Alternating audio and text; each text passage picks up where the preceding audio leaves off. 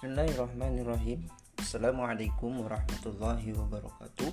Alhamdulillahirrabbilalamin Allahumma salli ala Sayyidina Muhammad Wa ala ali Sayyidina Muhammad. Alhamdulillah pada kesempatan ini kita kembali bertemu Walaupun masih dalam suasana sifatnya online ya Atau daring. Adapun hari ini kita uh, pertemuan ke-8 ya 8 tapi kalau kita mengacu pada silabus adalah pertemuan ke-9 karena kita sebelumnya adalah middle test. Tetapi middle test karena sudah dilaksanakan nah itu absensinya kita menyesuaikan insya Allah nanti di pertemuan ke 15 nah itu Bapak anggap hadir semua. Karena kalau melihat uh, apa dari video kita middle itu semuanya adalah ikut andil di dalam pelaksanaan itu Adapun hari ini kita membahas tentang tujuan hidup dan tujuan pendidikan. Baik itu tujuan hidup manusia maupun tujuan hidupnya dalam ranah pendidikan ya. Di mana eh, hari ini juga diwakili oleh kelompok 5 yaitu saudara Joniawan, saudari Nur Hafiza, dan saudari Kartika Novia Studi.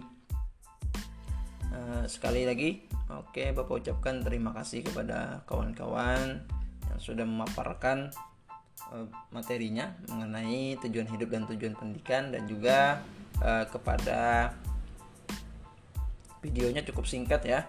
Tapi tidak apa artinya ada usahanya bahwa untuk menyelesaikan uh, tugasnya. Dan juga di, Bapak ucapkan terima kasih kepada uh, baik kepada apa penanya maupun juga kawan-kawan yang menambahkan sebagai kewajiban untuk uh, mengisi absensi artinya hadir di pertemuan ke-8 ini. Tidak panjang lebar, langsung saja uh, seperti sebelum-sebelumnya di mana setiap pertemuan ada beberapa pertanyaan. Nah, yang pertama di sini ada saudari Rohmah bertanya, mana yang lebih penting antara tujuan hidup dengan tujuan pendidikan? Mohon penjelasannya. Artinya tema kita ini kalau melihat tema ini berhubungan aja dengan tema-tema yang sebelumnya ya. Nah, kemudian perwakilan kelompok 2 ada saudari Rismayanti. Dapatkah memberikan contoh dari mendorong dan memberikan motivasi pada fungsi pendidikan? Oke. Kemudian yang ketiga dari saudari Nur Hayati, bagaimana jika seseorang punya tujuan hidup namun tidak sesuai dengan tujuan pendidikannya? Oke, selanjutnya ada saudari Nur Ajizah bertanya di sini misalkan dalam prosesnya seperti di suatu sekolah tujuan pendidikan yang ada tidak berhasil dilakukan karena faktor lingkungan yang terkebelakang adakah cara untuk mewujudkan tujuan tersebut? Kemudian dari kelompok perwakilan kelompok 6 di sini adalah Lisnur Ajiza. Bagaimana cara menentukan tujuan pendidikan agar tujuan tersebut dapat mendorong memberikan motivasi kepada anak didik untuk menghasilkan kemajuan pendidikan. Kemudian juga dari pertanyaan saudari Lailatul Hasanah, perwakilan kelompok 7 di sini bertanya, apakah tujuan pendidikan setiap individu berbeda? Jika tidak, kenapa tujuan bisa bersifat fleksibel? Jika berbeda, apakah ada kesamaan di antara tujuan yang berbeda tersebut? Oke. Selanjutnya ada perwakilan dari kelompok 8 perwakilan dari kelompok 8 yaitu saudari Taibah ya. Taibah yang di sini bertanya mengapa tujuan hidup dan tujuan pendidikan dibedakan dan tidak dijadikan uh, satu saja dalam tujuan hidup? Kemudian nah, perwakilan nih ada satu orang laki-laki lah. Perwakilan kelompok 9 yaitu saudara Muhammad Ramadan bertanya bagaimana cara mencari tujuan hidup bangsa Indonesia dan bagaimana cara menerapkannya dalam kehidupan sehari-hari berdasarkan filsafat? Oke terakhir ada perwakilan kelompok 10 yaitu saudari Rohayati Zakiyah.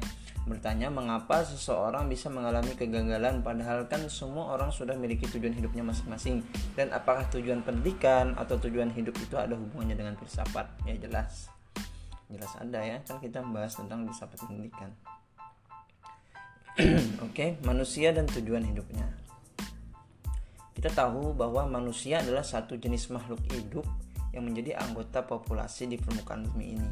Nah, iya, manusia kita ini adalah suatu himpunan yang memiliki ciri khas yang tidak dimiliki oleh sekian juta makhluk hidup lainnya, baik itu binatang, tumbuh-tumbuhan dan lainnya. Nah, manusia selama ia hidup selalu berusaha dan berjuang untuk memanfaatkan alam sekitarnya dengan cara menggunakan daya dan tenaga alam untuk kepentingan dirinya.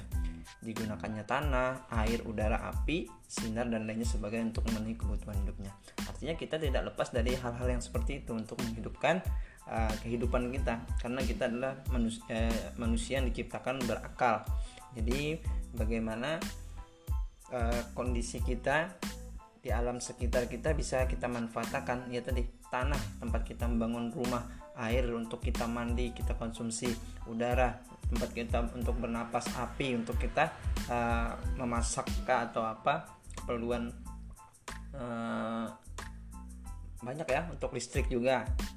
Sinar untuk kita apa pergantian siang dan malam dan lain sebagainya itu memenuhi kebutuhan hidup kita. Kemudian juga kehidupan manusia selalu berubah. Nah, artinya dari pertanyaan-pertanyaan yang tadi itu sudah dijawab kawan-kawan di sini hanya bapak menyimpulkan secara umum saja. Semoga bisa dimengerti. Nah kehidupan manusia selalu berbeda. Mengapa? Nah sangat bergantung pada pengharapan cita-cita hidup dan atau pengalaman apa pengalaman kebahagiaan. Atau kesengsaraan hidup manusia dalam bermasyarakat.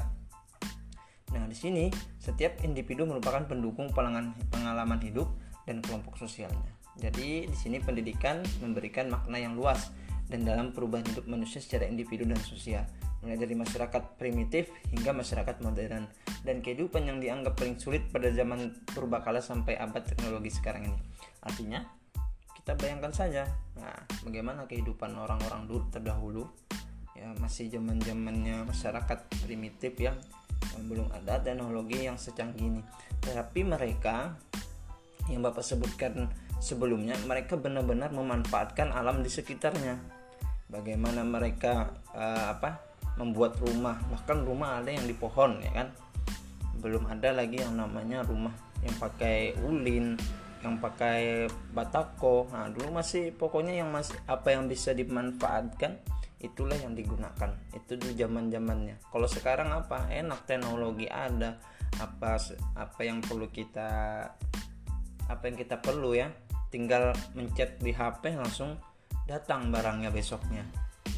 Bahkan hari ini pun bisa kita perlu hari ini makan seperti makan itu hari ini kita ingin makan hari ini kita ada. Kita pesan langsung datang. Kalau dulu bah usaha orang mencari makan itu luar biasa. Makanya kata guru itu guru-guru itu nasi itu yang orang-orang dulu satu aja tumpah ke lantai apa bahasa kita itu orang banyak kurus semangatnya. Jadi diambil dimakan. Nah karena usaha orang untuk menumbuhkan satu benih itu beras itu kemudian tumbuh kemudian jadi apa namanya digiling lagi sehingga jadi beras itu usahanya luar biasa untuk menjadikan makanan. Nah, kita sekarang lah makan sisanya ada ada peduli. Nah, bahasanya kan kayak itu jadi hal-hal yang seperti itu harus kita jaga nah kemudian juga untuk mewujudkan cita-cita tersebut nah, artinya cita-cita kehidupan kita maka dilaksanakanlah pembangunan atau proses perubahan secara terus-menerus yang merupakan kemajuan dan perbaikan menuju ke arti tujuan yang ingin dicapai meliputi di antaranya mewujudkan suatu masyarakat yang adil dan makmur yang merata material dan spiritual berdasarkan Pancasila itu harapan kita semuanya ya nah kemudian juga di, wadah, uh, di dalam wadah NKRI yang merdeka berdaulat bersatu dan berkedaulatan rakyat Nah, kemudian juga dalam suasana perkehidupan bangsa yang aman, tentram, tertib dan dinamis. Nah, di sini kita garis bawahi pada zaman-zaman sekarang ini adalah saat-saat yang sangat apa ya, mencekam sebenarnya. Tapi bagaimana dengan saat-saat yang mencekam ini tapi tidak terlihat secara kasat mata. Sekarang karena teknologi tadi sangat canggih, apa-apa saja sebentar viral ini ini viral lah. Itu artinya kita sebagai manusia benar-benar memanfaatkan teknologi ini ke kepentingan yang benar-benar uh, apa banyak manfaatnya. Jangan disalahgunakan. Jangan disalahgunakan artinya ke posisi uh, ke hal-hal yang negatif. Jadi kita kayak smartphone itu gunakan kita hal-hal yang positif.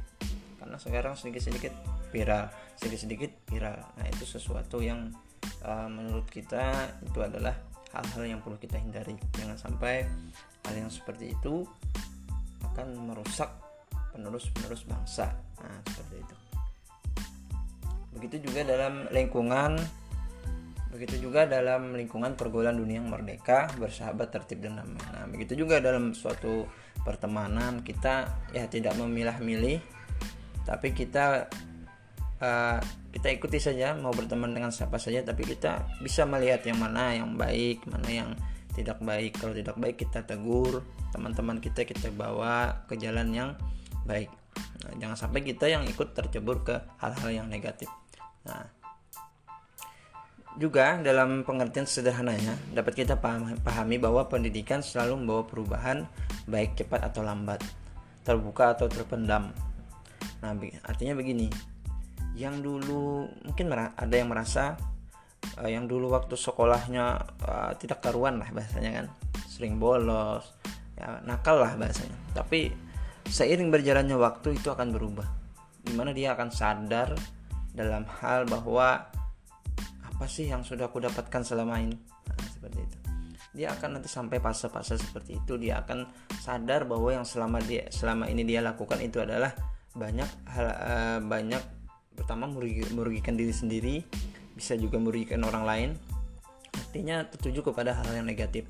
Tapi tidak selalu akan terbawa hal yang seperti itu. Nah, dia akan menjadi dewasa remaja dewasa dan dia akan menjadi orang tua dia akan sadar nanti bahwa yang selama dilakukan itu adalah hal-hal yang negatif. Nah, sehingga dari yang pengalaman yang hal yang seperti itu dia akan menjadi orang yang berusaha untuk selalu berbuat baik. Nah, perubahan juga membawa pada kebutuhan yang makin banyak dan beragam sehingga mungkin besar benar kalau ada yang mengatakan bahwa pendidikan mencetuskan harapan karena harapan itu sendiri terletak pada pendidikan.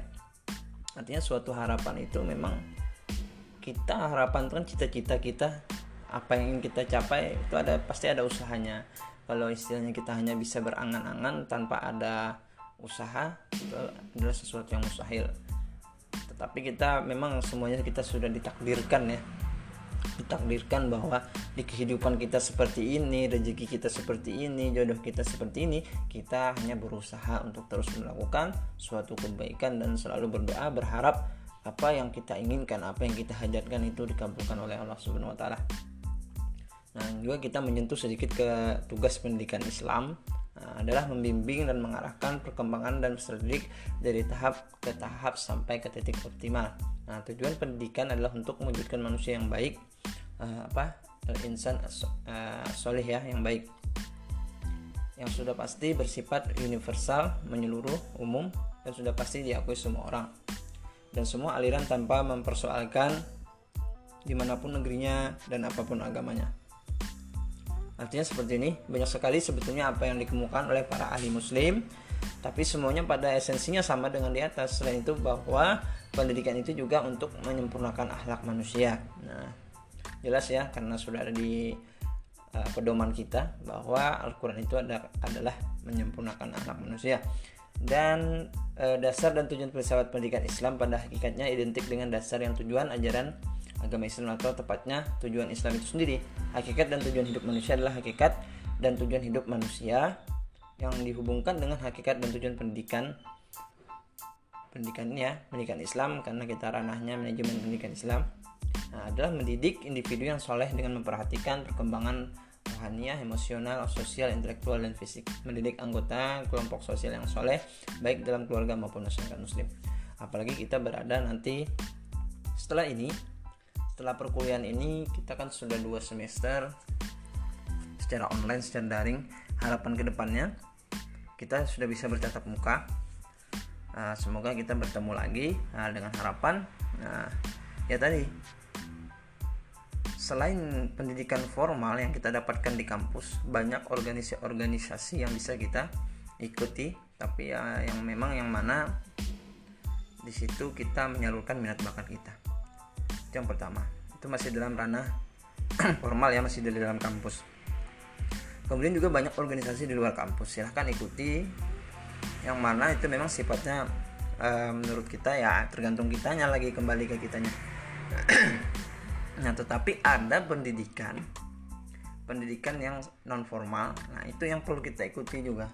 Jadi selain kita mendapatkan pendidikan formal di kampus ada pengajian-pengajian di khususnya di Banjarmasin silahkan banyak sekali.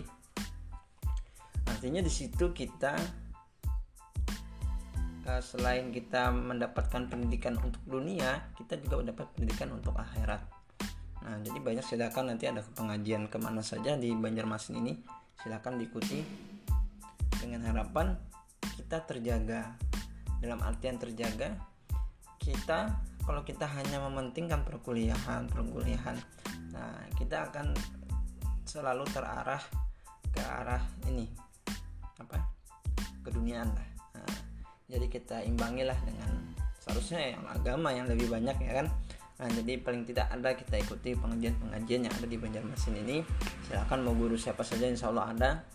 Nah itu artinya untuk juga menjaga uh, kepribadian kita kelakuan kita daripada kita istilahnya ngumpul-ngumpul tidak karuan lebih baik kita ke pengajian dapat pahala nah itu yang kita inginkan seperti itu dan nanti setelah ini perkuliahan ini uh, kita dapat bertatap muka dan bisa nanti sama-sama kita uh, ikut pengajian-pengajian yang banyak sekali. Nah, artinya kita ke sana orang tua itu pasti dapat pahalanya juga. Baik orang tua yang sudah masih ada maupun yang sudah meninggal. Kalau kita kita ke pendidikan dunia aja dapat kita kita benar-benar mengikuti perkuliahan dengan baik ini itu pahalanya juga mengalir ke orang tua kita begitupun ke apalagi kita ke pengajian yang istilahnya uh, untuk kita uh, menjalani kehidupan kita. Nah, situ tujuan hidup di situ biasanya ada dibahas di dalam uh, pengajian bahwa kita di dunia seperti ini seperti ini. Nah, itu juga sangat mengalir pahalanya selain ke kita juga kepada kedua orang tua kita. Demikian uh, kita akhiri dengan sama-sama mengucapkan alhamdulillah. Wassalamualaikum warahmatullahi wabarakatuh.